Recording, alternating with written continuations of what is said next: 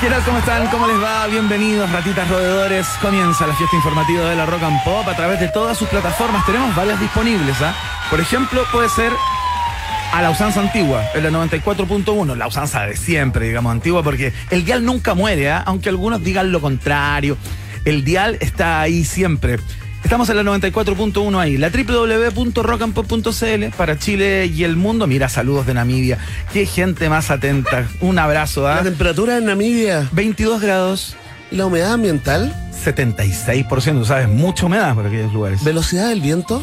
32 kilómetros por hora, pero se avisa, se avisora en tres horas más un viento espontáneo que lo podría llevar a 47 kilómetros. ¿eh? Un saludo entonces a toda la gente que nos escucha en Namibia. Oye, tenemos un lindo programa en el día de hoy. Eh, lo primero es lo primero. Antes de contarles cuáles van a ser los invitados de hoy, con quienes vamos a estar conversando al aire, hay que partir por lo Emi, ya- importante. Ya, pasamos, sí, eso. Hay ¿Qué, que- hace- qué hace la Maca Hansen acá? ¿Por qué Es estaba, que me desconcentra aparte, ¿por qué estaba agachada La, partida perfecta. sí. debajo de mí? En un momento Yo totalmente... la vi salir de abajo del rack. Un gran momento Carol Danza se produce acá en el estudio de Un País Generoso. Se acaba de producir un momento Carol Dance realmente impactante. atención, ¿ah? atención, hordas de gente cancelando todo, ¿ah? Me recordó también a Jim Morrison, ¿ah? A Jim Morrison cuando grababa algunas era- canciones con una persona debajo de él. Sergei Gainsbourg también yendo más atrás incluso, ¿ah? Je t'aime, Je t'aime non plus. man no plus, ¿ah? Bueno, el caso Oye, es qué que. rico San Juez, ¿ah? Ese rico San Juez. Sí, Hay que partir por lo importante, por favor, Emi, ponme la seriedad. la canción que de alguna manera da cuenta de lo que tenemos que recordar en el día de hoy, porque quedan, Atención. quedan 28 días y 16 horas para empezar a celebrar el 18, mi alma. Falta poco, funcionario Gutiérrez, tranquilo ahí. Aguanta, aguanta, que queda menos de un mes para que te hagáis padre. para que perdáis la conciencia. Falta poco para olvidarte de todo nomás. Eso, hay que gordí como chancho al lado del fuego. Y no lo bajé en tres años. Te quiero lleno de medallas, lleno de hino tinto en la camisa blanca. Así te quiero. Oye, qué lindo, ahí estamos viendo la chilenidad en el noticiero favorito de la familia chilena. Tiene mucho sentido. Oye, y en ciertos momentos del día ya se deja sentir aquella temperatura que es la que presenta el mes de septiembre, ¿ah? Es Esa cierto, cosa templada, Se vienen, se vienen los aires ya. con ese polen que a algunos complica mucho eh, y otros lo viven de manera sin problema. ¿Tienes algún eh, plan ya? ya? ¿Ya tienes resuelto el, ¿Sabes que no? el tema de este feriadón de fiestas patrias gracias a nuestros políticos? Sí, ¿sabes que no? ¿No? No lo tengo claro Quédate todavía. acá, quédate, quédate. Tu nueva tendencia, ¿Te voy a quedarse. quedar, te voy a quedar acá? No salir, sí, sí, sí. Y no es de apretado, ¿ah? Un poco, igual, sí, sí. Pero todo pesito que se ahorre, niño. Sí, pues. Ustedes que son más jóvenes. Cualquier pesito que uno se ahorre, por ejemplo, un día quería ir a un restaurante caro y al final decís, ¿sabes qué mejor? Voy a comprar una salchicha y voy a hacer un hot dog en mi casa. Ese es un Había gran un árbitro ahorro. de fútbol, había un árbitro de fútbol que era amigo de mi padre, muy destacado, ¿ah? reputadísimo árbitro FIFA Un y todo el saludo, un cuento. saludo. No, no, no, que le decía a mi papá uno de los primeros consejos que le dio cuando mi papá se convirtió en árbitro FIFA, ¿Ya? porque les daban viáticos. Sí, a propósito po. de FIFA, ya vamos a hablar de la FIFA porque tenemos un invitado que trabaja ahí. Pero eh, le dijo una vez, mira, yo te voy a dar un solo consejo, Iván. Atención, espérate. Baja todo, baja estaba todo, esperando- era un consejo de vida. Y mi viejo estaba esperando un consejo de vida, ¿Ya? justamente, ¿no? Porque venía llegando este grupo selecto de árbitros que viajaban por el mundo y todo. Y el tipo le dijo, mira, dólar que se va, no vuelve. ¡Qué gran cagado! Increíble. Y el aplauso para ese gran apretado y amarrete, ¿ah? no voy a dar su, su nombre, Sí, no. aparte que está muerto. Exacto, hay que respetar. Falleció. Hay que respetar sobre todo a los familiares de Hernán Silva. Pero ven, Ya, pero sí, Bueno, en sí. el terreno del humor. En el terreno del humor. Está ahí en el cielo de los árbitros internacionales. Oye, a propósito de FIFA, muy bien puesto, Iván, porque el otro día dijimos, tenemos que conocer a Michael Boyce. Tenemos que conocer a este chileno que lleva ya varios años trabajando en la FIFA, pero atención, ¿ah? que no es, eh, digamos, un cargo menor, Claro. así como un subalterno, un funcionario eh, sobreexplotado. No, señor.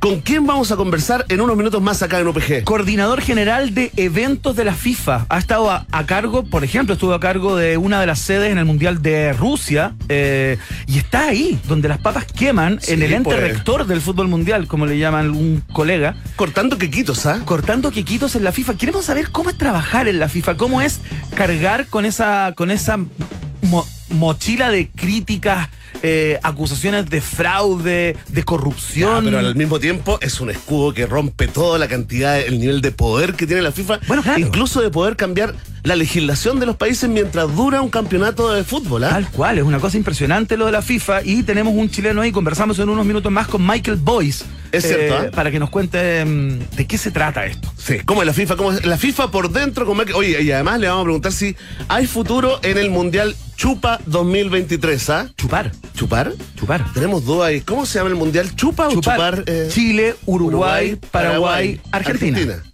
Chupar, Ya. Ya, a Argentina le dejaste la AR. la AR. Ya, ya Chile, CH. CH. Ya. ¿Chupa o chupar? Eso sería una buena pregunta, digamos, desde la FIFA. Como para partir la entrevista.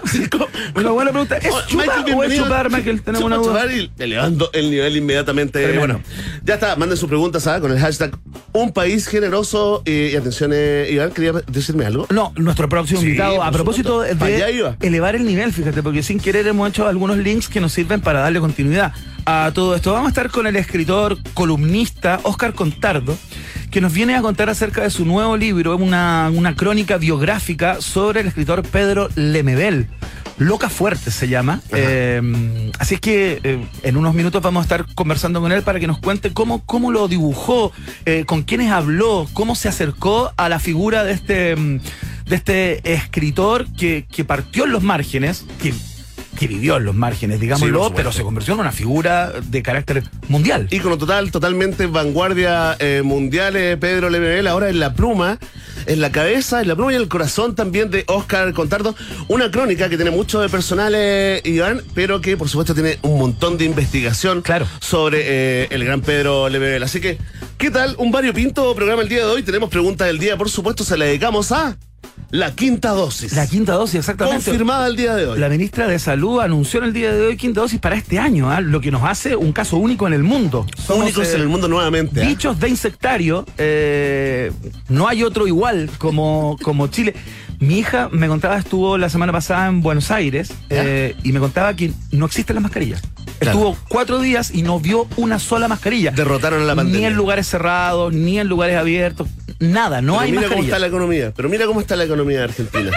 En cambio, nosotros, con mascarillas, con restricciones, con pase de movilidad. En el horno- en el horno también. Absolutamente. No hay recetas, no hay fórmulas. Lo que sí hay es un país generoso.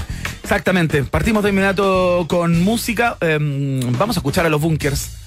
Ustedes saben, somos radio oficial de la vuelta del eh, quinteto penquista.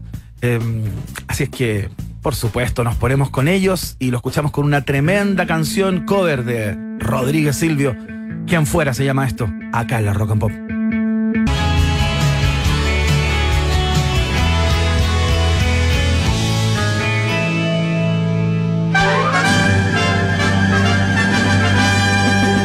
Rock and Pop tienes un permiso 24-7 para la pregunta del día. Vota en nuestro Twitter, arroba Rock and Pop, y sé parte del mejor país de Chile.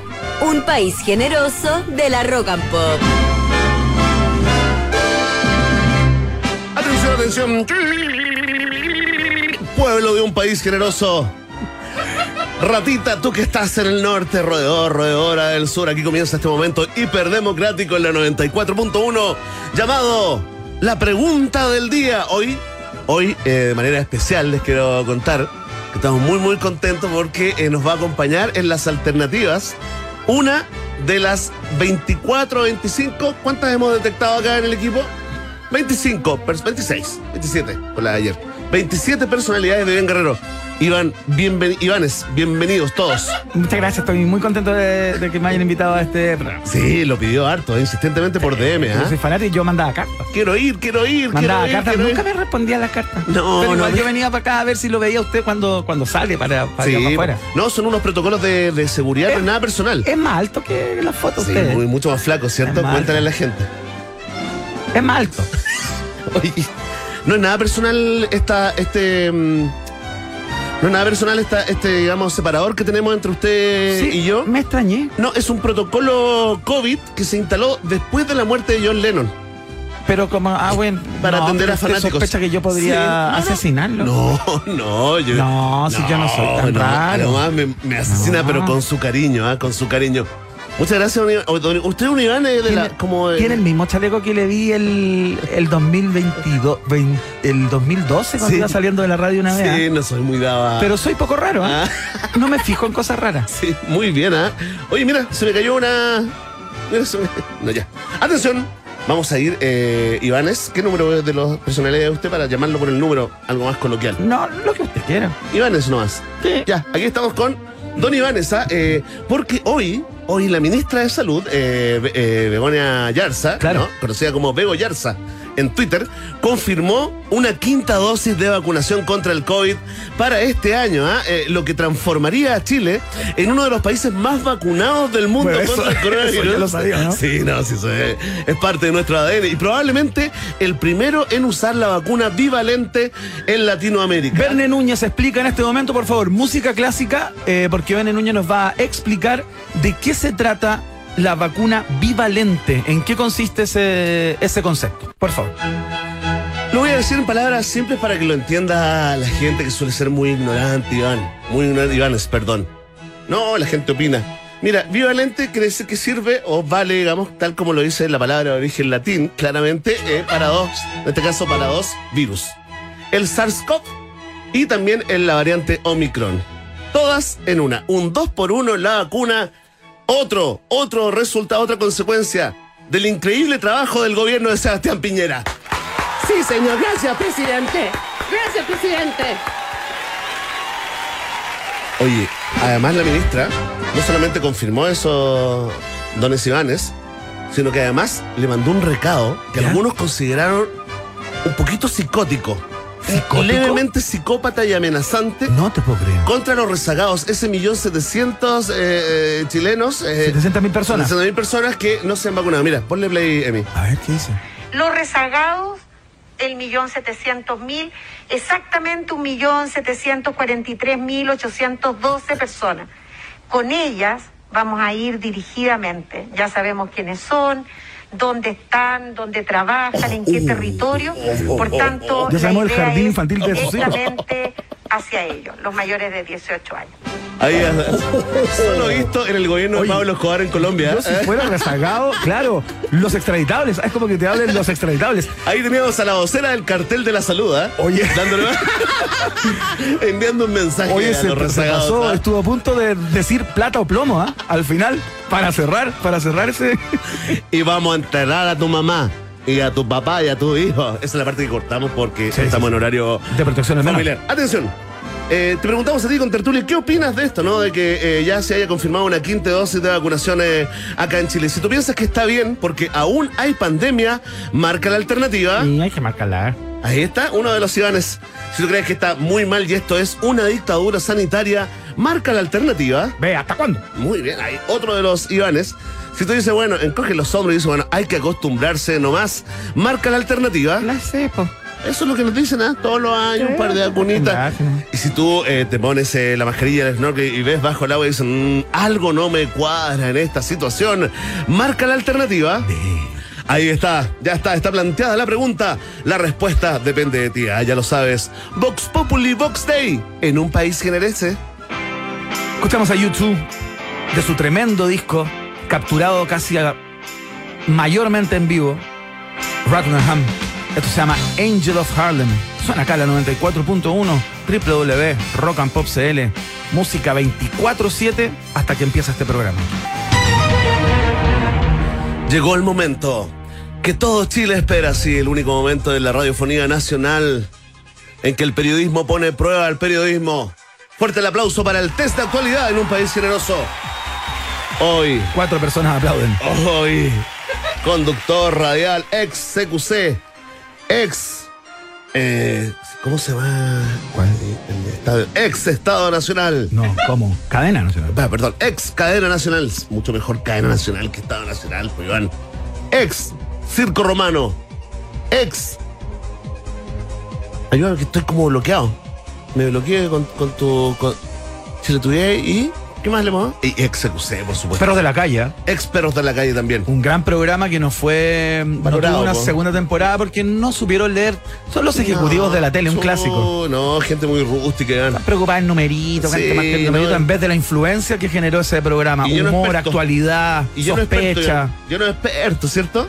No, que lo que la gente quiere. No, lo que la gente quiere. y nadie sabe eso, pues, si no todos los canales triunfarían Basta de y mentiras. marcarían 30 puntos. Oye, bienvenido Iván Guerrero, ¿ah? Estoy muy contento de estar acá, me encanta el programa.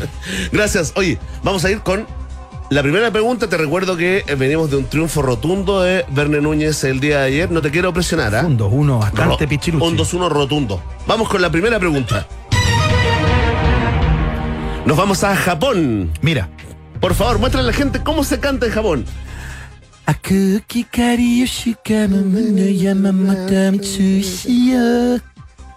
Qué lindo, un aplauso, ¿ah? ¿Viste?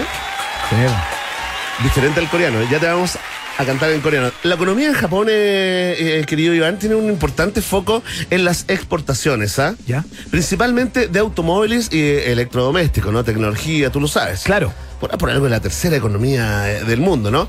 Pero dentro de su economía interna son otros los productos que aportan más ingresos eh, al país. Ya. Debido a la pandemia y a las restricciones sanitarias, uno de estos productos redujo sus ventas a la mitad. ¿Ya? Reduciendo Pandemia drásticamente y restricciones sanitarias. consumo interno. Uno de estos consumos, digamos, estos productos. ¿Ya? Una industria, una industria japonesa redujo sus ventas a la mitad y con el consiguiente, digamos, reducción en el cobro de impuestos, ¿no? Ajá. Y en un movimiento arriesgado del gobierno, eh, está tratando de impulsar nuevamente su consumo entre los jóvenes. Perfecto. La pregunta es, ¿cuál es este producto que el gobierno intenta venderle a los jóvenes para que los jóvenes lo consuman más y así puedan recaudar más impuestos? Alternativa A, el alcohol. ¿Ya? Alternativa B, el tabaco. O alternativa C, los preservativos. Perdón. Alternativa C, los condones. Es que preservativo eh, tiene mucha R. Profiláctico, dice alguna gente todavía. ¿eh? Eso es como un postre, ¿o ¿no? Yo me inclinaría, fíjate, relleno. yo me inclinaría solamente desde la lógica, a propósito de que en el enunciado de la pregunta tú sostienes que tuvo que ver con restricciones sanitarias y la pandemia. Bien, bien, estás pensando, ¿ah? Durante la pandemia eh, se prohibía el contacto Bien, entre, en- bien. entre personas, ¿no? Hay sinapsis, hay Entonces, sinapsis. yo me imagino que tendrían que ser los preservativos. Respuesta definitiva, sí. Respuesta definitiva.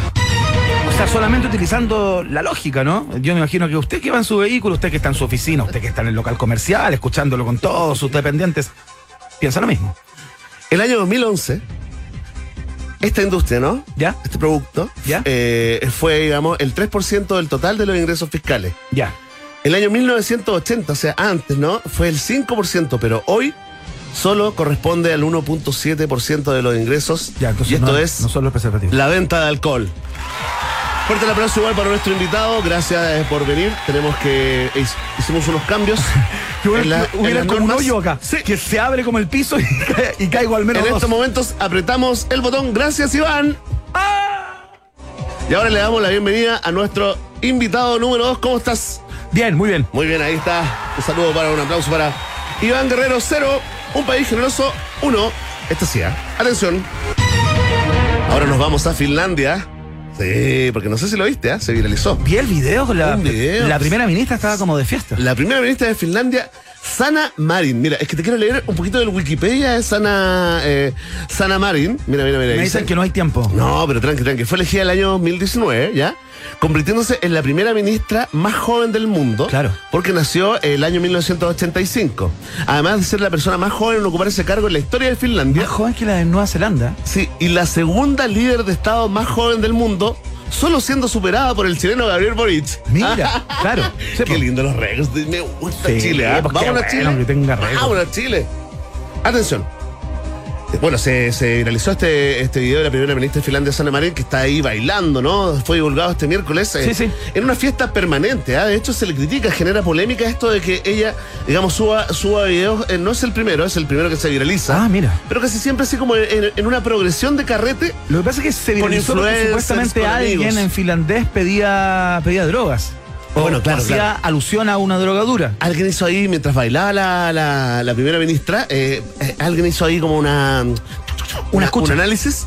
Y claro, y al parecer dice así como more cocaine, pero en finlandés, que sería algo como Eduardo Thompson. Exactamente, puras consonantes. Es cierto, ¿ah? Bueno, ahí la mostraron en bailando con amigos, bla, bla, bla, eh, celebrando en una reunión privada. La primera de 36 años, eh, eh, digamos, declaró: No tengo nada que ocultar y no hice nada ilegal. Estoy completamente de acuerdo con ella. Ese es mi tipo de líder, lideresa. Y esta es la pregunta. ¿Cuál es la decisión que anunció Sara, Sana Marin sobre los turistas rusos en los últimos días? Y vamos con las alternativas. Mira qué increíble cómo se descolgó esa pregunta. Alternativa A. Tiene nada que ver. Reducir la entrega de visas al 10% actual. ¿Ya? Alternativa B. Aumentar al doble el cobro de impuestos para ingresar al país. Solo a los turistas rusos. Y alternativa C. Acuérdate que ellos están ahí. Acuérdate, po. ¿Ah? Que entrando la OTAN. Que... Acuérdate, po. Acuérdate de Ucrania. O permitir el ingreso solo si acreditan familiares directos en Finlandia. Responde nuestro invitado dos suplente. Piénsalo, piénsalo. Estoy tentado a pedir un poco de más, fíjate, pero ya me, Dale, tiene, dale, dale, me- dale. me tiene medio como. Me tiene cansado, Sí. Mafe. Faltan líderes, ¿ah? Me tiene cansado. Faltan líderes espirituales. Necesitamos otra persona que hable con marcianos. Ya, ya como que. Está, está como chacreada. Por último, el temucano, Tito Fernández, que habló con Marcelo. Marcelo de Cachureos, iba en el mismo auto, ¿te acuerdas? Gloria Benavides también. Gloria Benavides también. O Florcita Motuda también. Está en los trending topics, Flo- Florcita Motuda. ¿eh? Con una polémica. Bueno, me lo voy a jugar por la C, fíjate. Solo podrán entrar las personas que acrediten familiares en Finlandia. Respuesta definitiva. Sí, definitiva. Esta semana, en medio de la polémica, la polémica por el video y todo eso, ¿no? Eh, y de los trámites para ingresar a la OTAN, Sana Marin anunció que solo podrán ingresar a Finlandia el 10% de los turistas que entran hoy. Así que la respuesta es incorrecta. Y apretamos el botón, le decimos adiós a nuestro invitado. Ahí está. Y le damos la bienvenida a nuestro invitado suplente número 3. ¿Cómo estás? Ahí está el gran Iván eh, Guerrero. Vamos con la última pregunta que. ¿Le damos valor 3 o no? ¿Te la juegas? No, yo estoy tranquilo. porque, o sea, ¿Qué mi dice el ego, público? Mi amor propio está Cuatro. bien posicionado. fíjate. Cuatro puntos, cinco puntos, cinco puntos y un año de hijo de árbitro gratis. Me da Vamos lo mismo pregunta. perder tercero, me da lo mismo. Ya, entonces Estoy vale tranquilo. un punto. El pasado sábado 13 de agosto la policía debió acudir hasta un zoológico en California eh, luego de que una, eh, de una extraña llamada al 911. Al contestar la llamada, el equipo escuchaba un ruido, pero nada más, por lo que se enviaron algunas patrullas. ¿Ya? En el recinto que estaba cerrado por la hora, la policía debió entrar a la fuerza, cuando con ayuda eh, del personal lograron rastrear la llamada y vieron que había sido hecha por cierto animal del zoológico. Qué increíble. ¿Qué animalito llamó al 911? Alternativa A. ¿Pero cómo? ¿Quién le pasó el teléfono? Suelta el Candy Crush. Un koala. Alternativa B. Un mono. Alternativa C. Un panda rojo. Sí, tranquilo. Es una ovejita trans que lo tenemos ahí en su corralito armando familia. A, a propósito de. B. ¿Un mono? Sí. Respuesta definitiva. Sí, sí, sí. sí. Al investigar, encontraron un carrito de golf con las pertenencias de su conductor cerca de el sector de primates. Ahí fue donde un mono tomó el teléfono e hizo la llamada, un mono capuchino llamado Ruth. Mira. Ahí está, le Una mandamos un monita. saludo. ¿Sabes qué? Le quiero dar un aplauso y lo vamos a bonificar ¿ah? con medio punto.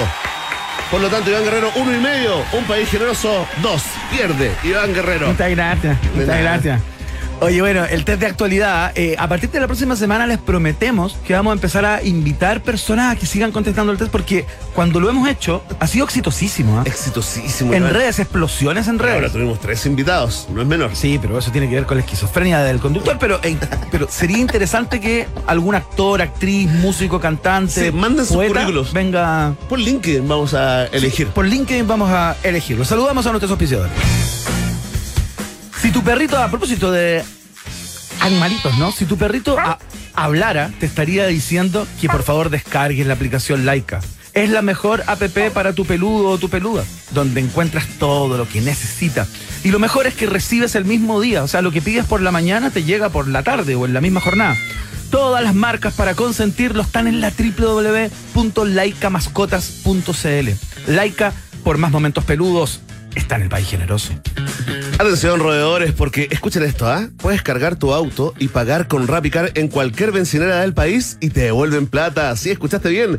Te devuelven un 15% gracias al sistema Cashback. válido para todas las bencineras del país en cualquier día de la semana. Sin letra chica, ¿no? Se pasó Rapicar. Pídela ahora mismo desde la app de Rappi. Rapicar es la tarjeta de un país generoso. La exquisita Mayo Craft está en la mesa de muchas familias. Y por lo mismo saben que existen de muchas formas, ¿no? Pero a todas las une lo mismo, el compartir. Sigamos compartiendo lo rico de estar en familia junto a la cremosidad de Craft. La Mayo Craft está en la mesa de la fiesta informativa de la Rock and Pop.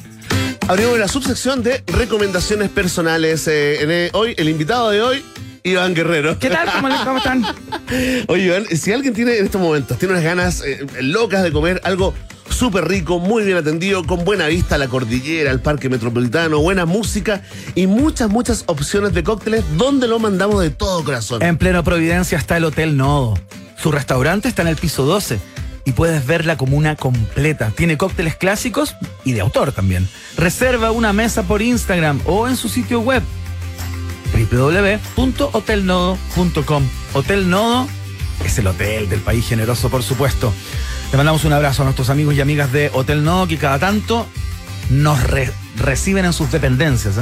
Qué grato es cuando cada vez que vamos al Nodo. ¿eh? Tremendo. ¿Cuándo nos toca ir a todo esto? Preguntemos, ¿ah?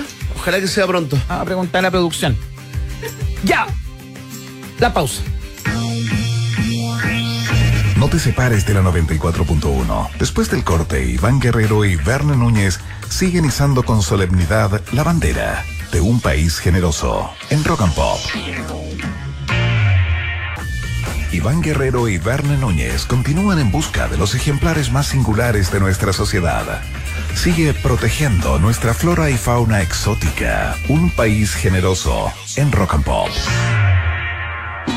Ya estamos conversando con el escritor eh, Oscar Contardo sobre su nuevo libro, Loca Fuerte, esta crónica biográfica sobre Pedro Lemebel. Pero antes pasamos por The Rolling Stones. Esto se llama Jumping Jack Flash, acá en la 94.1.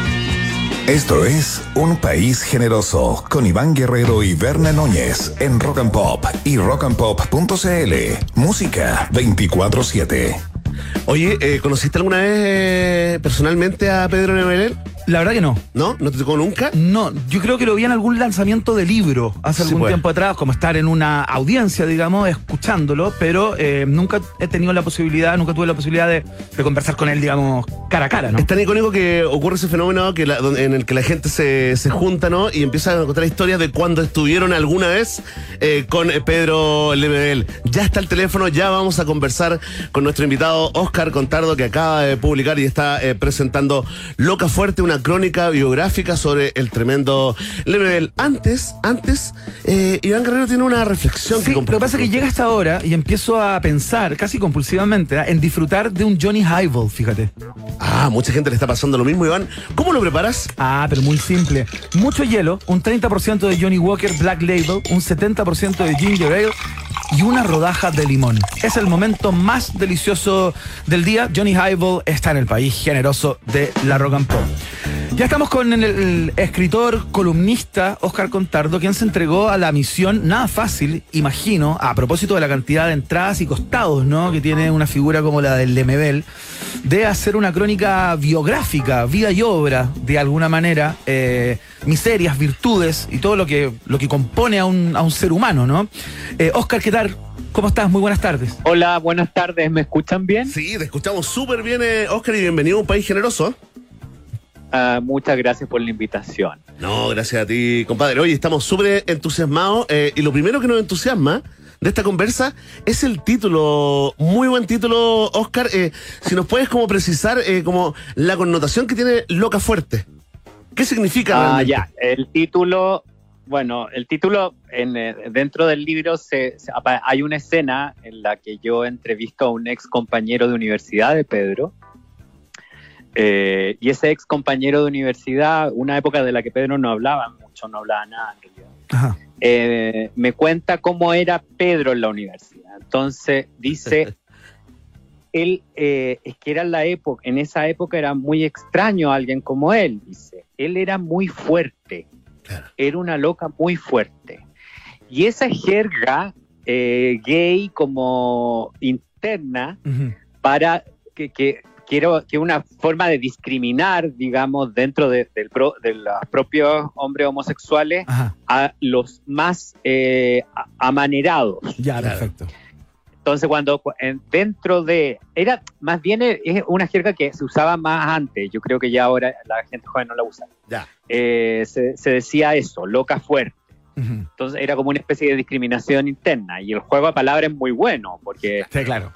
Tipo, o sea, era era una loca fuerte. Era casi, casi como una advertencia, ¿no? Casi como un warning, ¿no? Pero, Cuidado, es loca fuerte. Acá no, no hay que meterse, digamos, un poco. Oye, eh, Oscar, cuéntame un poco cómo comenzó esta búsqueda, eh, digamos, por qué, por qué lado eh, empezaste a, a, tirar las, las, las hebras del MBL ¿Y, cuál era tu, tu, acercamiento a la vida y obra de él, digamos? Eh, ¿Se te apareció un día como, como figura así rutilante o ya tenía eh, un fanatismo por él? Esto tiene una historia, una historia larga. No, yo no nunca fui fan del MBL, no, no soy una persona que, que, que, se acercara a él con fanatismo, no. Ya. Eh, la primera, el primer acercamiento fue cuando hicimos con la con Magarena García la Aerochantera. Ya. Eh, que, uno de los capítulos es a las yeguas del apocalipsis. Ese fue el primer acercamiento de trabajo para hacer algo. El 2005, 2004, 2005. El segundo acercamiento de trabajo fue poco después para un perfil que, yo escribí para la revista Gato Pardo, una revista mexicana, ¿Mm? eh, que ese perfil lo trabajé con la Leila Guerriero, que eh, era, editora de la revista y que ahora es editora de este libro. Y después para en, el libro Raro, una historia gay de Chile, uno de, de los muchos temas que incluye ese libro es eh, los 90 y ahí aparece el MD. Entonces, eso es un acercamiento como de a poco de trabajo. Yo había visto a, Pedro Lemebel con las yeguas en eh, el 93 en directo, el 94 en directo en, en, el, eh, en la Escuela de Periodismo en la Chile, cuando yo estaba estudiando y lo vi una vez en el móvil de esa época, que era el Movimiento de Liberación Homosexual, que era el, primero, en la primera época, eh, en una reunión a la que yo fui con una eh, amiga lesbiana. Y eh, ahí lo, vi en directo hablando. ¿Y qué es lo que te generaba? Eso. ¿Y qué es lo que te generaba? Curiosidad. ese momento. Ya. Ya. Mucha curiosidad. O sea. Ganas de conocerlo. yo decía, para mí era, era la, curiosidad es eh, cómo vive el día a día esta persona. ¿Me entendí? Porque era, eh, era alguien que en, o sea, todos venimos, todos somos más o menos coetáneos, pues. digamos, en esta competición, y todos sabemos cómo era Chile en los 80 y en los 90. Claro. Entonces, este personaje que se maquillaba, que andaba vestido de una forma inclasificable en términos de género, que aparecía, eh, que, había hecho estas performances en un país como este, era alguien que tenía que tener una personalidad muy fuerte. Entonces yo tengo mucha curiosidad, por, mucha curiosidad por eso. Bueno, después ya, ya para el perfil que hice para Gato Pardo lo entrevisté varias veces. ¿Cómo fueron esos eh, momentos? Eh, eh, porque es imposible no preguntarte, digamos, cómo, cómo era, cómo, cómo, cómo lo viviste, cómo, cómo te podía trató. Ser, podía, podía ser muy amable y podía no serlo, para decirlo de alguna manera. Ya. ¿Y contigo cómo se portó? Podía ser muy gentil, muy cariñoso en determinado momento y después ser un demonio. Era, era súper caprichoso, pues, Pedro, era, era, era caprichoso, era eh, cambiaba de carácter, eh, cambiaba de humor muy fácilmente, o no sé si tan fácilmente, de día, según la idea que se le cruzaba, alguna palabra que uno dice, decía mal, que él tentado. algún, alguna forma de referirse a algo que, que a él no le parecía. Entonces eh, se enojó, me acuerdo, por, porque no podía controlar las fotos para el, perfil de Gato Pardo. Eh, no podía controlar qué fotógrafo iba. Eso lo, lo, designaban, lo designaban afuera. Entonces, eh, me empezó a, a, a, joder a mí para pa, pa, tener control sobre la foto y yo no podía hacer mucho. Entonces, ahí se nos... Estamos conversando con Oscar Contardo, columnista y escritor, a propósito de su libro sobre la figura de Pedro Lemebel, eh, Loca Fuerte. Em, desde tu investigación, a propósito de tu investigación y de tu conocimiento previo, ¿no? Eh, ¿Cuál es el momento en que Lemebel de alguna manera, eh, voy, a, voy a decir deja, pero tengo la impresión que no lo dejó nunca, deja de ser este personaje eh, más ligado a ciertas marginalidades, ¿no? Eh, en términos de cotidiano, ¿no? y se convierte en la figura de la literatura que empieza a traspasar fronteras y se convierte como en un referente de alguna manera para mucha gente y en una voz tan filuda y tan potente. ¿Cuál es esa frontera, no? Mira, yo creo que es, bien, bien definida porque eh, Pedro Lemebel deja de ser el escritor más under, digamos. Claro. Porque mm, había llegado como cronista a partir del, del, del año 90, cuando empieza a escribir crónicas para Página Abierta, a tener una figuración. Una figuración la palabra marginal en este caso no, no me parece exacta, más under. Ajá, sí, sí. ¿Me entendí? Porque eh, era importante dentro de un círculo que había hecho cosas en, en Matucana 19, pues. en la época de la dictadura, en, eh, en, el Centro Cultural eh, Mapocho, que no es la estación Mapocho, es el Centro Cultural Mapocho que queda en la Alameda con Victoria Supercaso.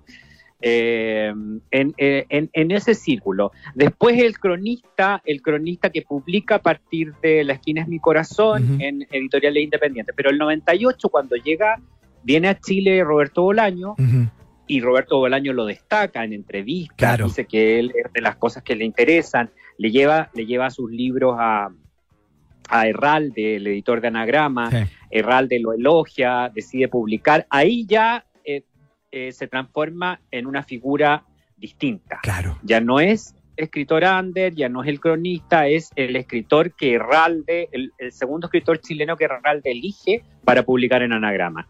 Y eso lo, sitúa en el centro. Eh, de alguna forma, el Pedro Lemebel pasa a ser lo que aspiró, aspiraban a ser los escritores de la nueva, la nueva narrativa de los 90. Claro. A ser publicado en España, a ser conocido a nivel latinoamericano, a tener como una trascendencia más allá de Chile. Y lo hace desde un género que a su vez es eh, es considerado secundario, que es la crónica. Entonces, ese movimiento ocurre entre la visita de, Roberto Bolaño el, el, año 98 y el, el, y el 99 cuando firma con, eh, con Anagrama. Perfecto. Ahí está lo ya el, dos, ya el 2001 cuando publica eh, la, primer la única y primer novela Tengo miedo torero, claro. claro nacional, todo el mundo lo conoce, la gente lo reconoce en la calle, cosa que a él le encantaba.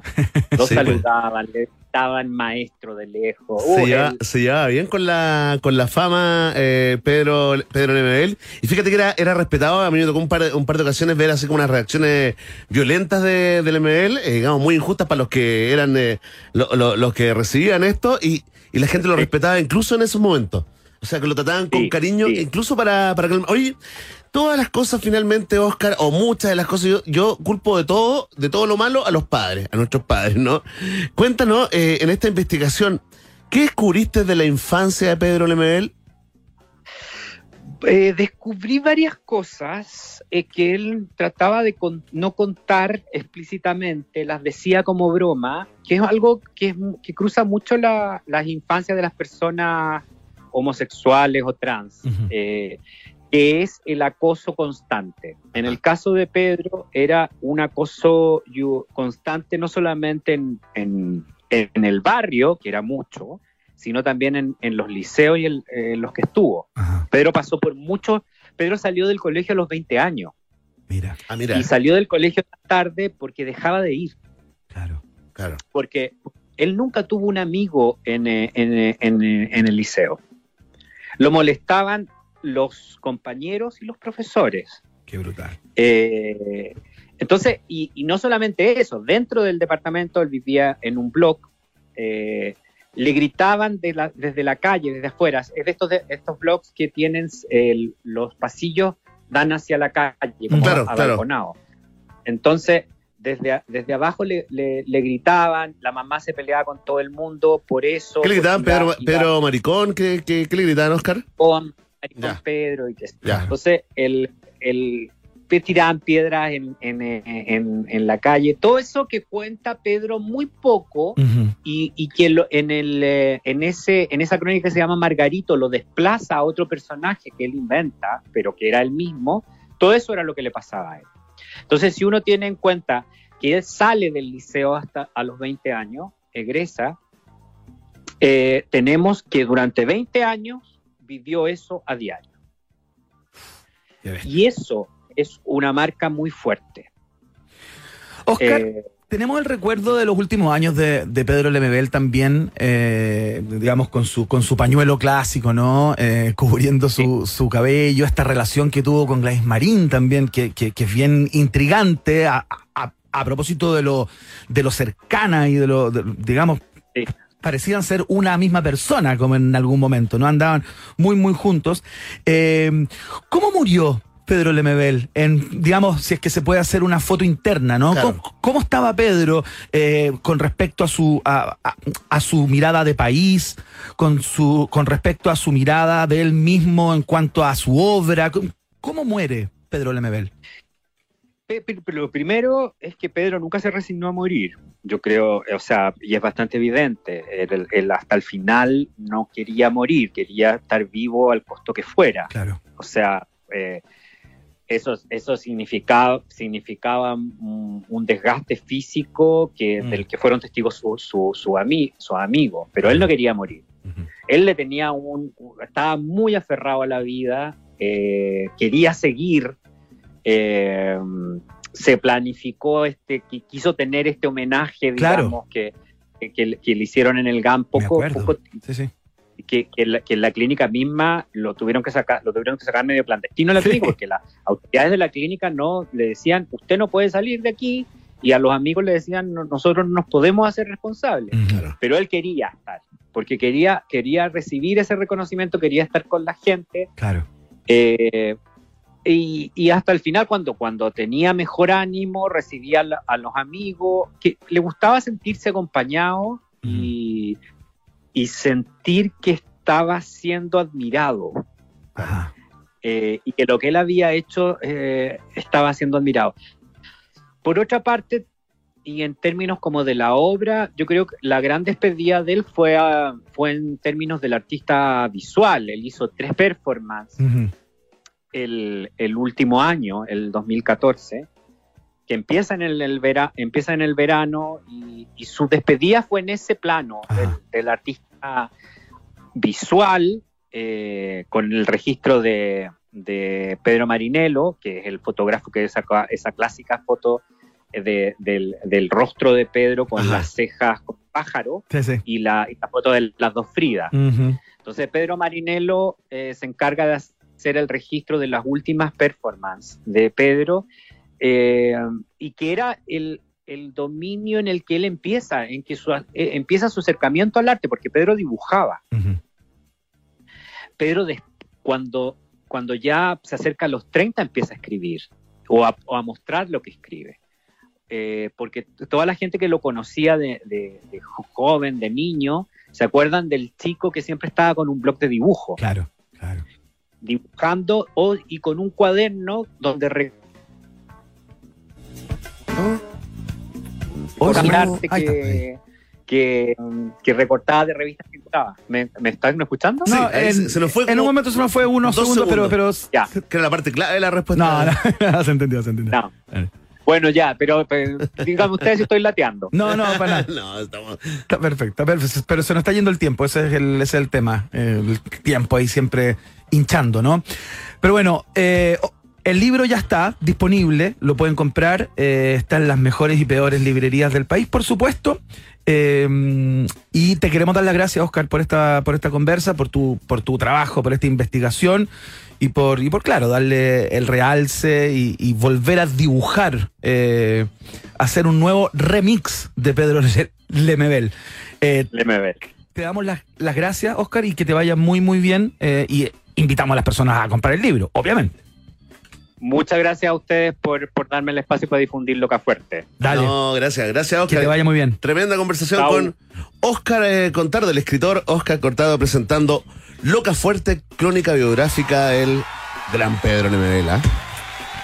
Excelente, vamos a escuchar música. Suena Talking Heads. Qué grande es David Byrne. Son todas buenas. Esta también. Que tenemos más de 40, la bailamos con fanatismo. Se llama She Was. Suena acá, en la 94.1. Laika. No es solamente la canción de Mecano. Es una plataforma increíble que te permite darle a tu mascota lo que necesita. Porque si, si tu perrito te hablara, te estaría diciendo que descargues la aplicación de Laika.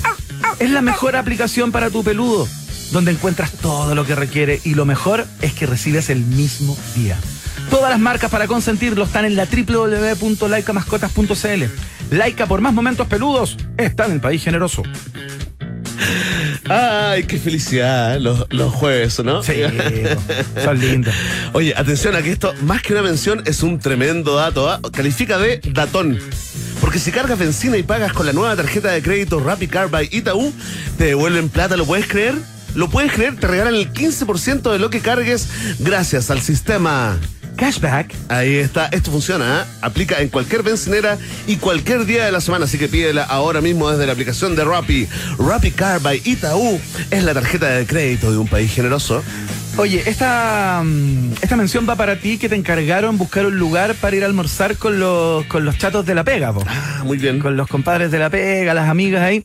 Si estás buscando ese lugar, anda a conocer el nuevo menú ejecutivo de Hotel Nodo y descubre nuevos sabores. No pierdas más tiempo. Toda la información disponible está en la www.hotelnodo.com o en su Instagram, arroba hotelnodo. Atención, ¿eh? saludamos a los posgrados de Universidad San Sebastián que cuentan con programas en modalidades online, remoto, semipresencial y presencial en diversas áreas del conocimiento. Más de 14.000 egresados ya han elegido posgrados USS. Conoce más en posgrados.uss.cl. Posgrados de Universidad San Sebastián también forman parte de esta familia llamada Un País Generoso. Vamos a ir a la pausa y a la vuelta estamos conversando con Michael Boyce, chileno, coordinador general de eventos de la FIFA. Así nomás, queremos saber cómo es trabajar en la FIFA, cómo es esa organización, eh, cómo llegó ahí. ¿Cómo lo hizo? Y todo sobre Chupar 2030. Exactamente. Él dice que mientras no haya nada concreto es pura especulación, ¿ah? Pero bueno, le vamos a preguntar bien a ver qué tan avanzado está para hacer este mundial entre cuatro países. Chile, Uruguay, Paraguay y Argentina. ¿Viste? Lo que es no tener plata, Ivana. En 2030. Obligado a unirse. Estamos pobres pero honrados. La pausa. Después de la pausa, Iván Guerrero y Berna Núñez continúan ampliando las fronteras mentales de un país generoso. Aquí en Rock and Pop 94.1.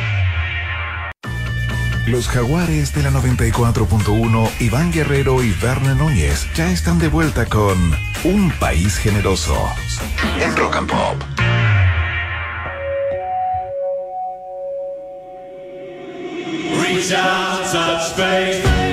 Todos y todas tenemos nuestro Dios personal, o lo dibujamos de una manera, o lo imaginamos, o lo adaptamos, ¿no? Patch Mode también. Esto se llama Personal Jesus. Suena acá la 94.1 www.rockandpopcl.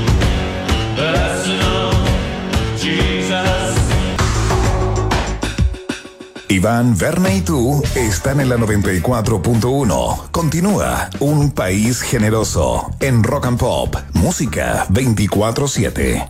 Hay ciertos momentos del día en los que solo puedo pensar en relajarme y disfrutar un delicioso Johnny Highball. Mira, una buena cantidad de hielo, un 30% de Johnny Walker Black Label, un 70% de Ginger Ale y el momento favorito del día asegurado for guarantee, como diría un gringo. Johnny Walker Black Label, más bien Johnny Highball, está en el país generoso, como también está nuestro invitado, invitado de gala esta tarde, Verne Núñez. ¿eh? totalmente en nuestra subsección queremos hacernos amigos de él. Eh, ya está el teléfono Michael Boyce, ah, ya lo hemos presentado, ¿no? Él es coordinador general de eventos de la organización que rige al fútbol mundial, ¿no? Estamos hablando de la FIFA, fue coordinador general de la sede de San eh, Petersburgo en el reciente Mundial de Rusia, también hizo, tuvo un cargo similar en Brasil 2014, un chileno en la FIFA, ahí está, y lo tenemos acá en un país generoso. Michael, bienvenido a nuestro programa. Hola Iván, hola Verne, ¿cómo están? Bien, bien, ¿y tú cómo estás? Sí, bien, todo muy bien, todo muy bien. Qué bueno.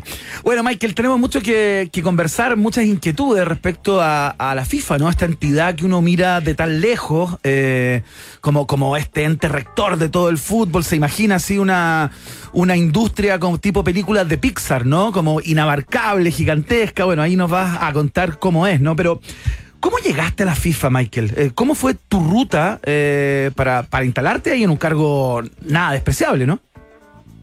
Sí, bueno, a ver, una aclaración de entrada. Yo no soy funcionario de FIFA. Eh, yo trabajo en eventos con ellos desde hace ya más de 10 años, 12 ah, años. Ya, ok. entonces, y, y, también hago consultoría, etcétera, etcétera. ¿ya? Pero si yo fuera funcionario de FIFA, la mayoría eh, tiene asiento en, eh, en, en Zurich, vivo en Zurich y hay algunas otras oficinas, eh, París, etcétera, etcétera. Yo vivo acá en, eh, acá en Chile, pero trabajo con ellos hace, hace 12 años. ¿Y cómo, y, cómo, llegaste, claro?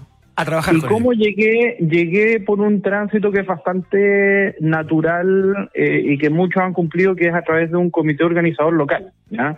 Eh, acá en Chile el año 2008 se organizó un mundial femenino sub 20 eh, del que salieron la Tiana Endre, la Dani Bardo, Dani Zamora, varias de las que son todavía seleccionadas chilenas. En ese tiempo eran sub-20 y probablemente ustedes se acuerdan de las primeras construcciones de los nuevos estadios que después pasaron a llamarse estadios bicentenarios. Bicentenario, claro, la, claro. La Florida, Chillán, Temuco y Coquimbo. Esas fueron las sedes de ese mundial eh, y eso fue un comité organizador local que armamos un mundial en un año nueve meses.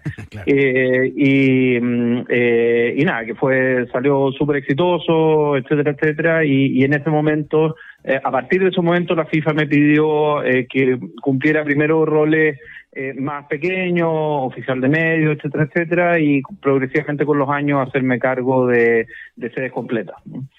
Oye, cuéntanos, eh, eh, ser, digamos, eh, coordinador general de, los de los eventos, ¿cómo está, eh, digamos, el, el estándar eh, de la FIFA para este tipo de, mm, de eventos, digamos, deportivos internacionales, Michael? Bueno, ha ido creciendo mucho con los años también. para mm, contarles cómo era, cuando el primer evento que yo hice, que fue en México el año, así como, como coordinador general, perdón, en Colombia el año 2011. ¿Ya? eh, éramos cinco personas de FIFA eh, para una sede, Cartagena fue la que me tocó a mí, eh, y en Rusia yo estuve, tenía 70 personas de FIFA, otros ciento y algo del comité organizador local y mil voluntarios solo para la sede de San Petersburgo. Entonces, eh, ha ido creciendo muchísimo el, el, evento, la complejidad del evento, el tamaño de la sede, el nivel de detalle al que se llega, el requerimiento, los recursos que se necesitan poner, etcétera, etcétera. Digamos, había una evolución eh, hacia la complejización de, este evento que, que es muy grande. Oye, Michael, eh, se ha especulado mucho con respecto a la posibilidad de que se arme este, este mundial por acá en el año 2030, eh, este chupar, ¿no? Que es la, digamos, la. Es, como se.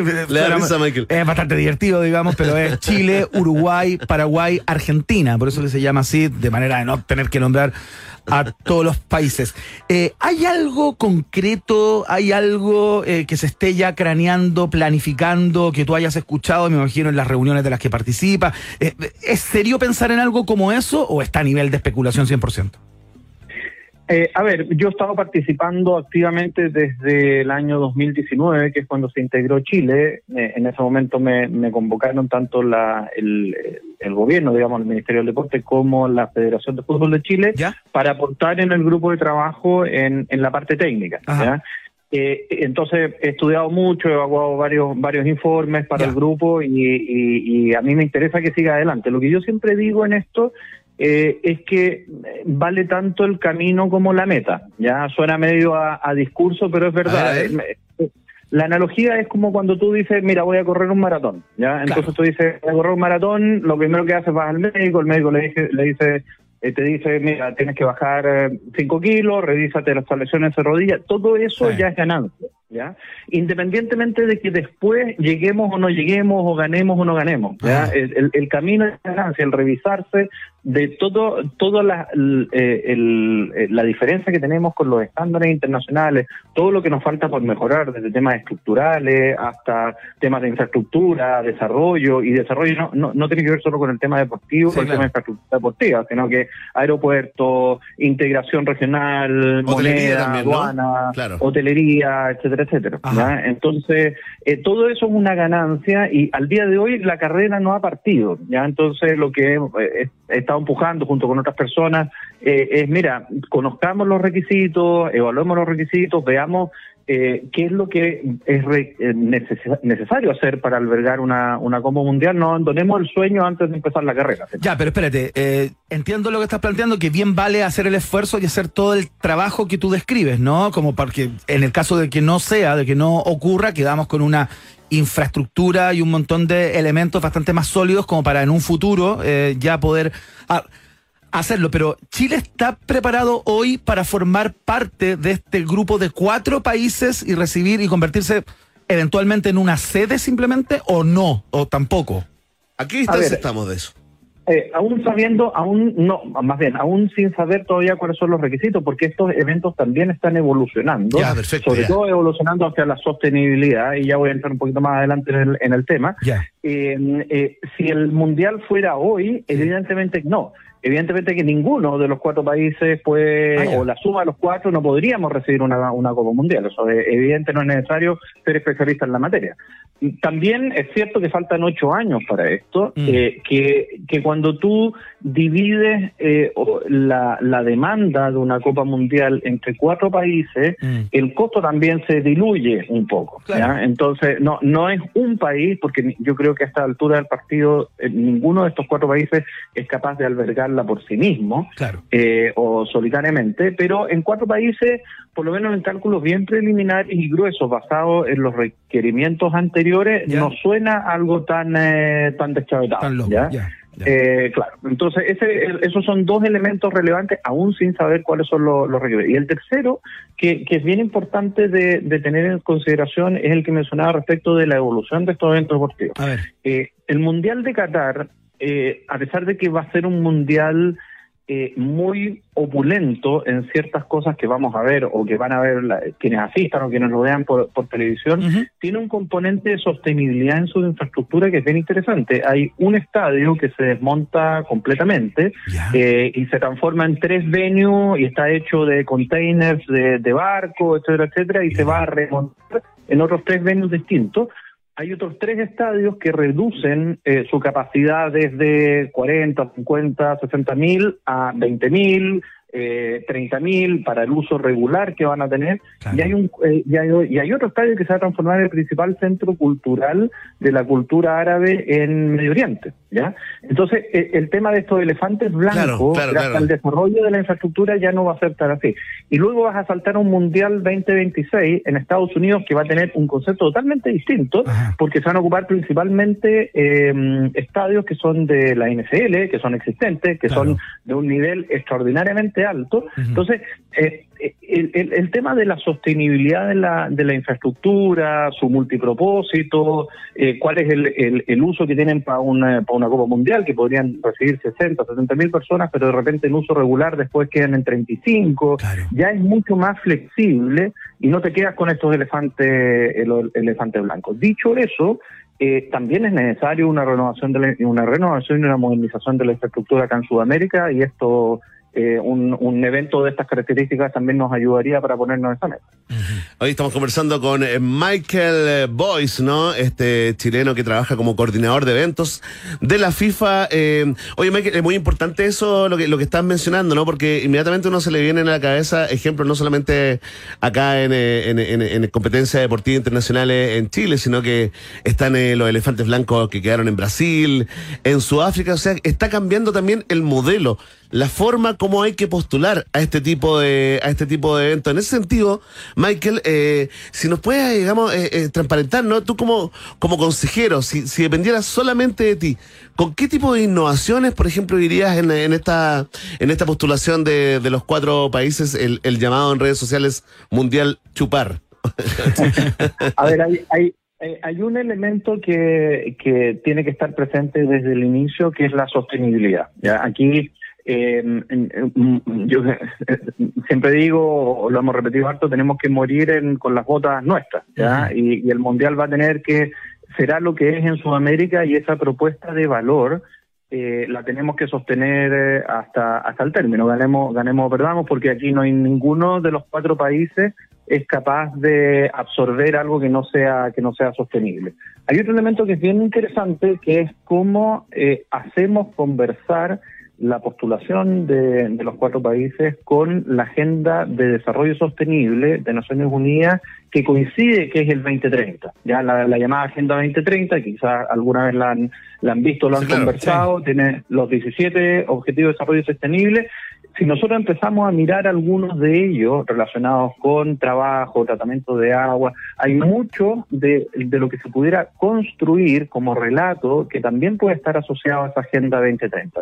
Y el tercer elemento, que probablemente es el primero, tiene que ver con la historia, y el fútbol es muy respetuoso de su historia. Se cumplen 100 años de, de, la historia de la Copa Mundial. La primera Copa Mundial fue en Uruguay el año, el año 1930 y eso no puede pasarse por alto. ¿ya? Eh, la, celebración de los 100 años, el Estadio Centenario es icónico en, términos históricos. No hay otro lugar del mundo en el que se viva el fútbol como se vive en, eh, en Sudamérica. Entonces, esos elementos de valor de la propuesta, que van más allá de un estadio de 300 millones de dólares o de eh, más o menos dinero que se pueda obtener, sí es un elemento de valor para el aficionado del fútbol, sobre todo cuando vas a venir de un mundial en Rusia, que no digamos que es un, eh, un destino o, o, o, un elemento futbolístico claro, eh, del claro. corazón del fútbol, sí, pues. vas a seguir en Qatar y luego te vas a ir a Estados Unidos, México, Canadá, que es cierto, México sobre todo tiene gran, gran historia y Estados Unidos eh, es un eh, mercado interesante para explorar, pero no está ni en Europa ni en Sudamérica, que nos vamos al... Entonces, sí, volver al origen también es un elemento que, eh, que es muy atractivo para la industria del fútbol en general. La conversación con Michael Boyce, coordinador general de eventos de la organización que rige el fútbol mundial, la FIFA, por supuesto, eh, conversando a esta hora de, de la tarde sobre, eh, bueno, en qué está, ¿no? ¿Cuál es el estándar justamente con los cuales tienen que trabajar eh, y lo que se le exige a un país o a varios para parar una Copa del Mundo? Michael, te queremos dar las gracias por esta, por esta conversa y que te vaya muy, muy bien, ¿ah? Vale, muchas gracias, que estés muy bien también ustedes. Chao, hasta gracias. luego.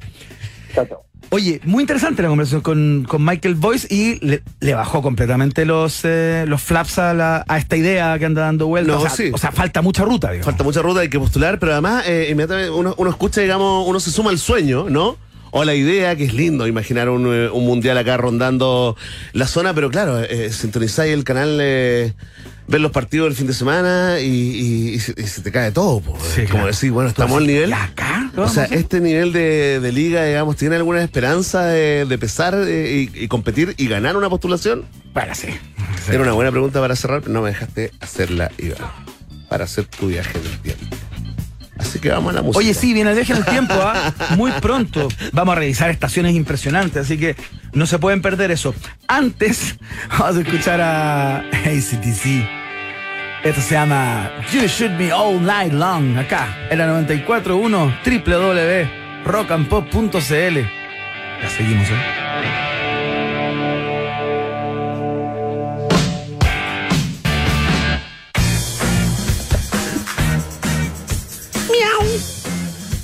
Mira, están los peludos. Sí, pues. Los peluditos.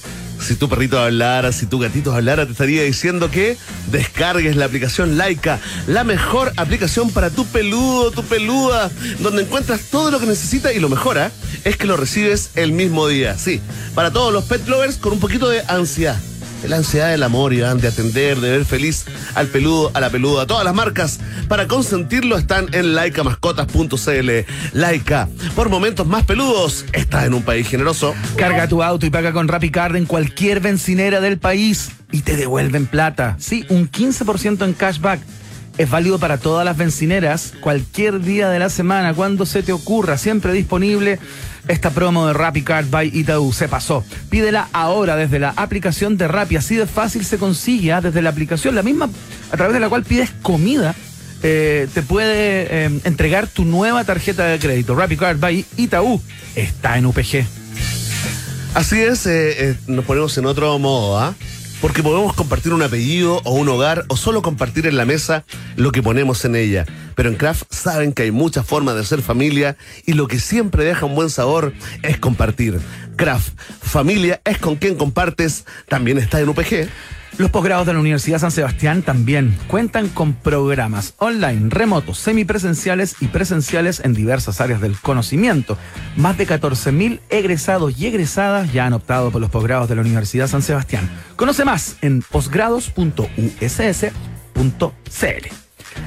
Vamos a la pausa. Y ya volvemos con el viaje en el tiempo preparado con amor, cariño. Porque un adelanto, un adelanto. Para fanáticos y fanáticas de...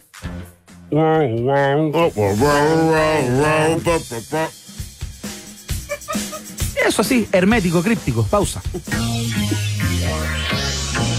Nos separamos por un instante y al regreso Iván Guerrero y Berna Núñez siguen repartiendo nacionalidades por gracia en un país generoso de rock and pop 94.1.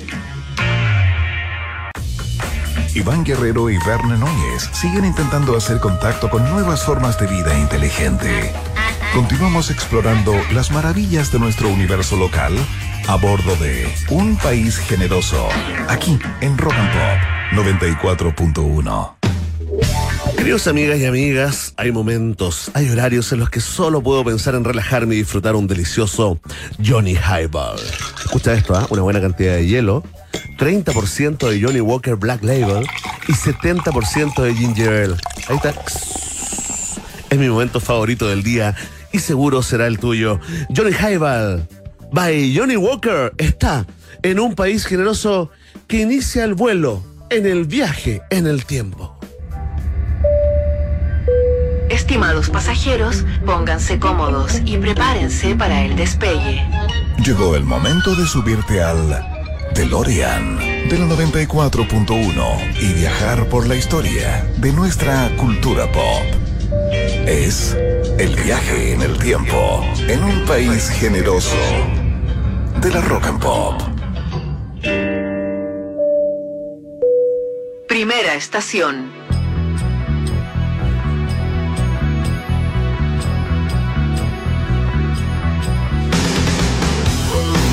Muy bien, nos escarmenamos el pelo, nos ponemos las vaqueras, la de cuero e iniciamos esta primera estación porque un día como hoy, en el año 1986, Bon Jovi, la banda Bon Jovi, con John Bon Jovi a la cabeza, lanza su disco más exitoso con distancia, el disco Slippery When Wet, que en español vendría siendo algo así como resbaladizo con lluvia o resbaladizo cuando se moja. Estaba traducido en algunos cassettes. Resbaladizo con lluvia. Sí. Bueno, en ese tiempo, muchos los cassettes que llegaban, Sí, llegaban a Chile, la mayoría llegaban con las traducciones de todo y, y era muy raro. Oye, la cantidad de hits, un saco de hits. Impresionante la cantidad de hits que trae este disco. Ya venían del exitosísimo New Jersey, eh, que tenía también varias canciones muy destacadas y que fueron furor. Pero este disco es un compendio de canciones que se metieron casi todas en el Billboard Hot 100. Eh, el disco prácticamente completo eh, estaba en los más altos de todos los charts durante ese año y el año posterior, y el 87, ¿no? Eh, fueron los dos años de gloria de Bon Jovi y donde ya se instalan. ¿Y qué importa lo que diga el weón, no? El tremendo coro. Es que el venía, tremendo venía. coro. Venía con fuegos artificiales, con explosiones, Iván. Sí, po. Bueno, y todo lo- toda esa estética también, ligada como los videoclips de estas bandas de Power Ballads y todo, Sí, que, pues. que les ponían arneses y volaban por encima del público. De hecho, es, este video, Gente hermosa, gente hermosa haciendo rock, Iván. gente hermosa. Podrían haber sido modelos superficiales. Aparte que se pintaban y se maquillaban harto, eso yo creo Sí. que ayudaba. también. ¿Fuiste? No, Nunca, primero? nunca lo vi en vivo. Uy, Bueno, creo que ha estado. Quería llorar. Ha estado un par de veces acá. Un par de veces, sí. Bueno, no solamente estaba esta canción, sino que estaba esta balada que es gigante. Gigante. Vamos, encendedores, Never Say Goodbye. Parte fogatas, de, neumáticos. de este, de este disco que tiene una cantidad de récords impresionante. ¿Sabes cuántas copias vendió? Solo en el año 87 vendió más de 9 millones de copias, siendo el disco más vendido durante ese año en todos los Estados Unidos. No me cabe duda. El disco más vendido de ese año, eh, por lejos. Y a esta altura ya tiene más de 30 millones de copias vendidas. Eh, ¿Para qué te voy a decir? No sé, por la cantidad de... ¿Bailaste esta? ¿Cómo sonaba en la discoteca? ¿Esperaban las cuatro horas Sí. hasta que llegaban los lentos? Esperaba, ¿Ah? esperaba. Y por lo general fracasaba. Sí, pero, pero sabes que uno se queda con los triunfos. ¿Querías bailar conmigo? No, voy, es que voy al ba- es que estoy esperando a mi amiga. Pero una cosa estadística, hay que volver, volver, volver, volver. Y de pronto se abre la estadística. Más Ese 1%. como el cuento del, del burro, ¿no? Hay un dicho muy clásico que más coge el burro por insistente que por bonito. Ah, ya querías hacer la aclaración. Claro, para la gente que no conocía el, el dicho. El dicho. Oye, eh, para los que están preguntando por qué la banda se, se llama Bon Jovi, no los vamos a mandar a Wikipedia ni a googlear nada, ¿no? Vayan a un, a un sketch de Saturday Ah, Night que Live. es maravilloso. Sí, que es maravilloso. Ahí lo pueden encontrar. Recomendado, recomendado. por- Oye, estamos por escuchando, estamos escuchando Wanted Dead or Alive también, otro de los clásicos de este. Acá estaba You Give Love uh, a Bad Name también. O sea, Esta de la no- película, además, Jóvenes Pistoleros. Jo- Young Guns, claro, justamente formó parte de esa película, lo que hizo eh, subir más al, al tema, ¿no? O sea, es como la época que Kiefer Sutherland como que era el taquillero. Claro, hacían Generación Ah, Perdida, es la época de claro, Generación todo. Perdida, de todas esas películas. Bueno, y Bon Jovi es lo más alto de lo alto, ídolo absoluto eh, del, del movimiento glam, se podría decir, del rock más, eh, más eh, velvet, más, más, ¿cómo se podría llamar? Aterciopelado. Aterciopelado, sí. No, ¿en serio? Sí, eso quería No decir. puedo creer que le apunté al Sí. concepto, ¿ah? Sí. Increíble, ¿ah? Lo que es la telepatía. Oye, eh, Iván, además que se ha mantenido muy vigente. Bueno, sí, po. Ha sacado unos discos después que ya en la categoría como solo para fanáticos, pero con eso les basta y les sobra. Sí. Ha hecho carrera de actor también. Sí, pues. Sí, actor invitado y también actor, eh, eh, digamos, eh, secundario, casi principal de Sí. un par de películas más o menos, más o menos. Exactamente, No se pero, le puede exigir tanto. pero estamos celebrando el disco en el día de hoy. ¿eh? Es cierto, es cierto. Nos olvidamos de John. Exactamente, Slippery When Wet entonces salió en, en un día como hoy, en el año 1986, y es la primera estación del día de hoy. Tutupá. Un homenaje ahí a Tico Torres. ¿ah? Chico Torres, ¿ah? Tutupá. Buenos redobles. Tico Torres. Tutupá. Sí. Tremenda banda Bon Jovi, así que los conmemoramos hoy, que sacaron su disco más exitoso eh, por lejos. Vamos, Iván. Lánzate. Vamos. Es que no me sé la letra. Oh. Y eso me da mucho pudor. Como cantar con letra se me en bajó- grupía. Se bajó la libido, se bajó. Ya, vamos a la segunda. Mira, ¿con quién vamos a presentar a la segunda estación? Probablemente te, te vuelva a subir. Mira. Próxima estación, Ya, esto es para oídos muy abusados, digamos. eh, Cinéfilos también, O ¿no? cinéfilos empedernidos. eh, porque estamos escuchando la canción principal de la, de la película American History X, que acá en Chile se conoció como una historia americana. Claro, ¿no? América X. también. América X también, en algunos lugares. Eh, porque hoy está de cumpleaños el protagonista, o uno de los protagónicos de esta, de ¿Adolf esta cinta. No, no, no. bueno, quien seguía eh, sus, eh, su ruta, digamos. Edward Norton. Tremendo. Eh, tremendo actor. Eh, parte de una generación de actores también tremendamente destacado. Un tipo que no tenía por dónde. O sea, él quería íntimamente siempre ser actor. Pero este tipo es eh, se graduó en el año 87 en la Wild Lake High School y se licenció en historia en la Universidad de Yale. Ah, o sea, mira. es una persona que tenía ya su su, Es su un ruta. cerebrito. A pesar de que, claro, a pesar de que participaba de talleres de, te- de teatro, estudió en algún minuto, se metió a estudiar teatro formalmente, porque, claro, esta carrera, si bien le gustaba la historia y todo eso, siempre quiso No formar parte de esto. Claro que sí. Y es una persona que afortunadamente, para él, tuvo una cantidad de oportunidades eh, bastante importantes. Bueno, él viene de una familia bastante como acomodada e influyente. Claro, ¿no? claro, en los tipo Estados Sean Unidos. Penn, así, Claro, claro. no es el tipo que viene de abajo, No, no, no, no, aperró no, es esa historia. No es De Niro, no es Pacino, claro. co- comió sándwiches dos años para llegar a New York Sí. City. digamos, Oye, pero esta película, esta sería como cuando se le apareció al mundo Edward Norton, sí, pues, América X, ¿no? Claro. Como, de, a- la- la- como de las más famosas, las más pop. Claro, con América, X, etapa. con América X se le aparece al, al, al mundo como en un estelar. En el mundo del teatro ya había tenido harta ruta, había hecho teatro como, más bien como en off, off, off Broadway, ¿no? O sea, no era de primera, primera línea, pero sí había hecho teatro. eh, y tuvo la posibilidad de trabajar en una película con, em, con, con Francis Ford Coppola, que lo eligió para esa gran película llamada Cabos de Miedo. Ah. Recuerda que, que estaba ahí eh, compartiendo roles con De Niro.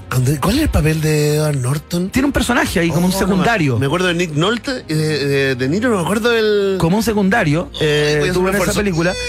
Y, mm, Pero, ¿con cuál pasa a categoría de culto?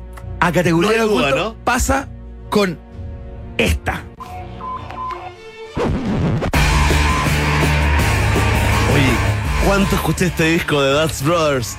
Así parte, así parte la película basada en el libro de Chuck Palahniuk, por supuesto, el, del sudafricano, eh, Fight Club, el club de la, de la pelea que comparte roles ahí con, con Brad Pitt. eh, y aquí ya pasa a, a la creme de la creme de Hollywood. Aquí ¿La han ya visto ustedes, Millennials Centennials? Qué tremenda ¿Club de la pelea? película. Bien, bien. Qué tremenda película. Aparte que, Cultura general. que tiene una banda sonora increíble eh, que tienen que escuchar porque trae muchos temas muy, muy buenos.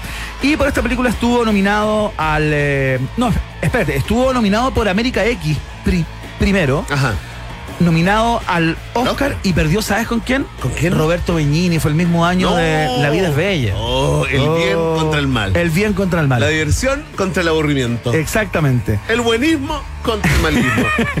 Tal cual. Bueno, estuvo nominado, se ganó un Globo de Oro también por ahí. eh, pero claro, no es, un, no es un actor de grandes premios o de grandes laureles, No, digamos, pero es un- pero siempre ha estado como en una como en interesante Total. personaje. Para, ¿no? nuestra, para nuestra generación, súper icónico, totalmente ícono pop, eh, Iván. eh, recuerdo también una actuación en Bird, la película Sí, esta. pues, Bert sí, también. pues. Ahí tiene un secundario, también tiene como este este actor así como medio Claro. afectado. Esto es raro, es como los guionistas cuando hacen un secundario, pero que es súper importante. Sí. sí. Ah, que es clave para el desarrollo Sí, de la historia. Oye, bueno, me acabo de dar cuenta que soy fanático de Edward Norton. eh, me acabo de dar cuenta ahora, Mira. recién. Sí. Voy a poner un póster en mi pieza, será muy inmaduro. No, no pasa nada. ¿no? Tenés que preguntarle a tu señora y a tus cuatro hijos nomás. Sí, está bien. Oye, escuchemos eh, la próxima estación que viene con números uno, un día como hoy. Bien. Próxima estación.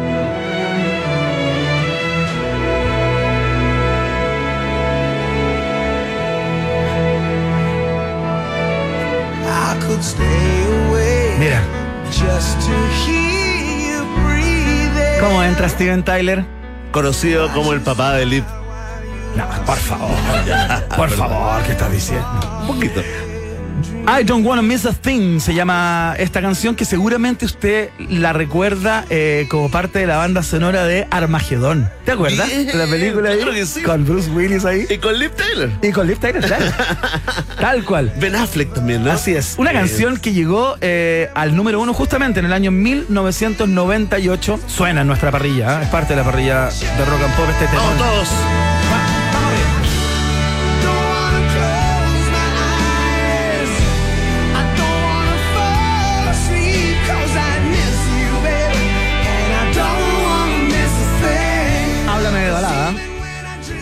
Bueno, básicamente debutó en el primer lugar del Billboard Hot 100 un día como hoy, ¿no? En el año 1998. Eh, y ha sido, fíjate, el primer y único sencillo de la banda en alcanzar esta posición. Ah, mira. No han tenido otra en el número uno. Mira. Lo, lo, lo. Claro, no, no, Claro. fíjate. Eh, y bueno, estuvo metida en rankings en otros países también. eh, un tremendo, un tremendo tema que destacamos en el día de, de hoy, pero no es el único que vamos a relevar en este viaje en el tiempo. ¿Otro número uno? Porque hay otro de una, ah, de un artista que a mí me encanta en lo particular y, y me quise dar el gustito de instalarla acá también. Mira.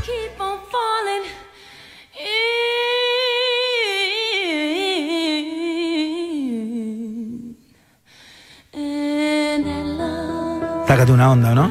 Está haciendo trampa igual. ¿Por El qué? viaje en el tiempo, porque es para humanos.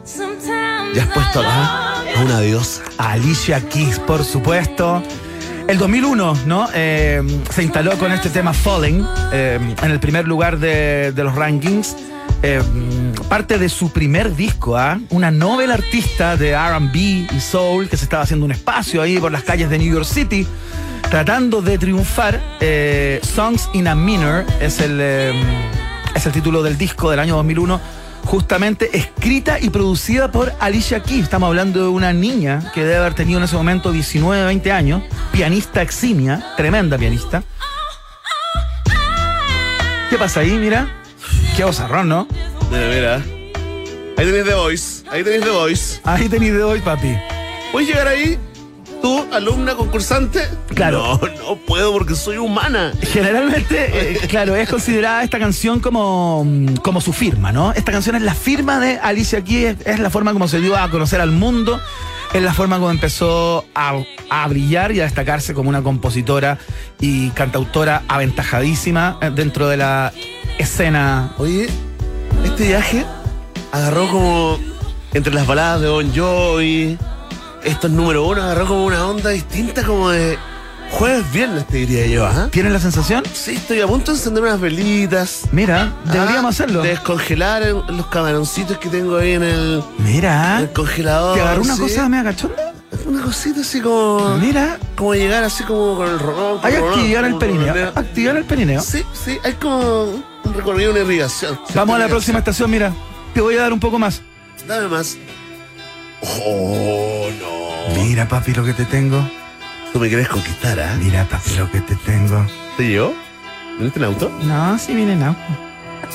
Pero lo puedo dejar. En el año 1952 nace este señor, que resultó de alguna u otra manera ser cantante, incluso además de actor, Patrick Wayne Swayze. Tremendo. Nació un día como hoy en el año 1952 en Houston, Texas. Lamentablemente se fue muy muy joven. El 14 de septiembre del año 2009 muere a, causa de un, de un cáncer de páncreas Maldito cáncer. que lo tuvo tremendamente complicado durante un buen tiempo. Actor, bailarín también. Y cantante estadounidense, fíjate, así, así figura. ¿Te acuerdas de las series de televisión Norte y Sur? Sí. Que la pasaron acá, no, no sé si por Ah, Canal actuaba- 3, era, Claro, claro, claro. estaba Patrick Swayze y eh, tenía una- un elenco importantísimo y fue el primer papel que tuvo él, digamos, había tenido otros papeles muy menores, pero este fue como un protagónico, digamos, en una serie muy muy fuerte que los Estados Unidos hizo furor. Mira, ahí está. Bueno, estamos escuchando She's Like the Wind, parte de la banda sonora eh, de una de sus grandes películas, eh, como fue Dirty Dancing. ¿Qué decía el chileno promedio en esa época? Recordemos, para que cachemos que las cosas no han cambiado tanto. Decían, no, no canta él. Sí, pues. No, si dobla. Eso es doblar. No, si hay, otro, hay ni- otro que canta. Hay otro que canta que es más feito. No, ni que va a cantar este. Y cantaba ahí, Patrick. Criador de caballos también, ¿eh? Una- Criador de caballos, claro. Una relación muy estrecha con los. Sí. Es que vi el documental que hicieron en E! Entertainment. Oye, fue considerado en los años 80 y los 90, o parte de, de los 90, algún año de estos, no sé cuál, eh, el hombre más sexy del mundo, ¿eh? El más mino. por la revista People, que hace ese ranking. ¿No has estado bien? No sé. Se, se equivocan a veces. Bueno, lo recordamos, por supuesto, para esta película. Somebody close to me. Esto te lo sabes. ¡Vamos todos, Chile! Get out of my, it's out of my dream. ¡Vamos todos los Patrick believe. Gracias a Andy Giva por ese coro. Bueno, pero seguramente Qué linda canción. usted cuando le nombran a Patrick Swayze no se acuerda de su personaje de Punto de Quiebre, que era un gran personaje, Tremendo, ¿ah? Ahí pasó. Categoría de culto. ¿ah? ahí con Keanu Reeves, pero acá también, po. Iván, Unchained Melody. ¿por qué trajiste Greda? No, pero es que no, es que se la llevo a mi hijo que tiene que hacer una tarea para el colegio. No, pero ven, mira, ven. Ponte por detrás. No, pero ¿qué quería hacer? Un chanchito de Greda de Pomaire. ¿Pero qué tengo que ver yo si tú lo puedes hacer? A cuatro, es que esta música me, me, me Pero me tengo que hacer poner- como un chanchito de Greda, Me tengo que poner por atrás. pero a cuatro manos. Oh, ¿Y se podrá? ¿Cómo quieres tú? ¿Dónde te quieres poner? yo Lo importante es que el chanchito nos quede lindo. pre- prefiero atrás.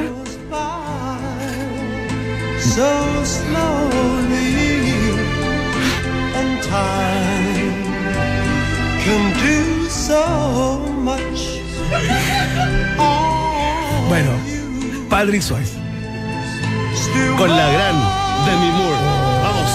Y la gran Chile canta. Whoopi Goldberg también es una estelar. ¿ah? Oye, la canción. Se pasó. Pura que se hacían canciones buenas antes. Ah, y ahora. Aquí estoy. Muchas novias. Todas iguales. Claro. Ya, última estación.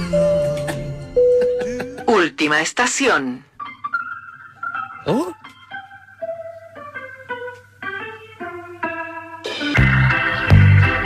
Señoras y señores, esta sí que es efeméride, Vende Núñez. Porque un día como hoy. Metiste los Beatles nuevos. Es que espérate, este es un personaje que a ti te encanta. Se trata de Ringo Starr. Eh, el- mi Beatle favorito. Sí, po, yo sé, por eso, por eso lo hice. Ya, deja esa greda ya abajo. sí. Es que le estoy haciendo la colita al chancho. Oye, el sábado 18 de agosto del año 1962, en el Hulme Hall, Port Sunlight, Birkenhead, que es en un ferry, fíjate. Fue un ¿Ya? concierto que dieron los Beatles en el año se- 62 en un ferry. Fue la primera vez, fue el debut oficial de Ringo Starr como baterista de los Beatles. Ah, gran dato, ¿ah? Para la el fanaticada. debut oficial. Tú sabes que antes de actuar tuvieron un ensayo de dos horas. Al principio Ringo iba a estar a sueldo 25 libras semanales durante un periodo de prueba. Ya.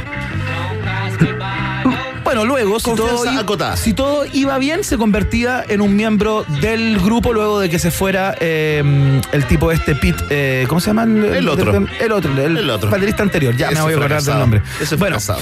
el caso, eh, Pete Best, Pete Best se llamaba. Eh, el caso es que la única exigencia que le pusieron cuando ya había superado el periodo de prueba, digamos, fue que se tenía que cortar el pelo como los demás. Porque tenía otro corte al resto de los Beatles, que ya eran los. Beatles y él no era Beatle. Era Choco Bandero, me tinca. Me Era, que era era ma- Choco era más Bandero. Choco Bandero. Él, él estaba en una banda llamada King Size Taylor and the Dominoes. Eh, con esa banda ya había conocido a los Beatles. De hecho, ya había tocado al- alguna vez con los Beatles en el año 60. Eh, porque, porque, claro, Pete Best había tenido problemas para, para tocar y los Beatles lo, lo habían visto tocando por algunos bares de por ahí en Liverpool y lo habían convocado para que tocara y les pareció bien. Es buena onda este Ringo. Es buena onda este lugar. No, Así es que. no es problemático. Así que fue la primera tocata. Hoy se conmemora el debut de Ringo Starr, el debut oficial, digámoslo, de Ringo Starr con los Beatles. Así que lo recordamos con esta canción, Don't Pass Me By, parte del álbum blanco, en donde canta. Ringo Starr no es solamente la única, hay varias en las que canta, pero queríamos destacar esta porque es bonita y porque, Porque es Ringo, po. y porque me gusta. Eso, total. Sí, el viaje en el tiempo es un viaje Mira, personal es- y colectivo. esta también la canta Ringo. Parte del Abbey Road, Octopus's Garden. I like to be. I'd like to be under the sea. Con esta cerramos el viaje en tiempo del día de hoy. Muchas gracias por viajar con nosotros. Nos encontraremos en un próximo viaje. Recuerda llenar eh, tus millas eh, viaje en el tiempo. Así es. Y el papelito del SAG. Sí. ¡Aplausos! ¡Aterrizamos! Vamos a los resultados parciales de la pregunta del día. Rock and Pop tienes un permiso 24-7 para la pregunta del día. Vota en nuestro Twitter, arroba Rock and Pop, y sé parte del mejor país de Chile. Un país generoso de la Rock and Pop. Y ganó la alternativa B. Es que no hay tiempo. Oye, no, lo que pasa es que la ministra de Salud hoy confirmó una quinta dosis de vacunación contra el COVID para este año, transformando a Chile en uno de los países más vacunados del mundo y probablemente el primero en usar la vacuna bivalente acá en la TAM. Te preguntamos qué opinabas y atención, ¿ah? En el último lugar de las preferencias eh, está la opción hay que acostumbrarse nomás. ¿Sí? Con un 12,5. ¿Viste? Ya la gente ya no... no no se entrega tan fácilmente, ¿ah? Más arriba, con un 13,6% de los votos, en tercer lugar está la, alternativa mm, Algo no me cuadra. En segundo lugar, con un 20,2% está la opción Me parece bien, porque aún hay pandemia. Ya atención, ¿ah? Con mayoría absoluta, marcando un 53,7% de los votos, liderando esta prestigiosa encuesta. La opción me parece mal la quinta dosis. Esto es una dictadura sanitaria. Así están las cosas en agosto del 2022. No alcanzamos a leer los comentarios, muchos comentarios, mucha gente votando y comentando con el hashtag Un país generoso. No los leemos, pero les vamos a dedicar un coro de seres sintientes. Ya lo saben, Vox Populi, Vox Day. ¡Miau! Si tú tienes preguntas, nosotros tenemos respuestas. Esto fue la pregunta del día en un país generoso. ¿Estás buscando un lugar para hacer un evento así, pero apoteósico? ¿Sorprendente? Te recomendamos el Hotel Nodo. Porque en el Nodo encuentras todo lo que buscas para hacer el mejor evento. Modernos, tecnológicos, con una gran capacidad y con toda la calidad que solo Nodo te puede entregar. Conoce más en la www.hotelnodo.com. La Mayocraft está en la mesa de muchas familias y por lo mismo saben que existen de muchas maneras, pero a todas las une lo mismo, el compartir. Sigamos compartiendo lo rico de estar en familia junto a la cremosidad de Kraft, que también está en un país generoso. Como los posgrados de la Universidad San Sebastián, que tienen programas online, remotos, semipresenciales y presenciales en diversas áreas del conocimiento, más de 14.000 egresados y egresadas. Ya saben, pueden dar fe de la calidad de los posgrados de la Universidad San Sebastián. Conoce más en posgrados.uss.cl. Y el noticiero favorito de la familia chilena te recomienda escuchar el nuevo episodio de Los Porqué de la Música con el gran Gabriel León. Un podcast de rock and pop y podium podcast sobre la fascinante relación entre sonidos, emociones y ciencia. Disponible en podiumpodcast.com. Ya, nos vamos. Eh, nos vamos con música como siempre. Emi, muchas gracias por la puesta al aire el día de hoy. Connie Zúñiga en la producción periodística, por supuesto. Gracias, ratitas. Que tiene este programa. Tiene producción. Sí, pues. La gente dice, ah, siempre dicen No, eso como si no tuviera producción. Por favor. Por favor. Estás comiendo chicle. ¿No? Pero son las 8.03. Pero tienes que respetar el aire. Ya cumplí mi horario laboral. No nos moverán. Nos vamos con los Rodríguez, la banda que armó en España, el señor Andrés Calamaro, que eh, se va a presentar en noviembre por acá y somos radio oficial. Así es que lo relevamos, ¿ah? Quiero ir a ese concierto. Chao.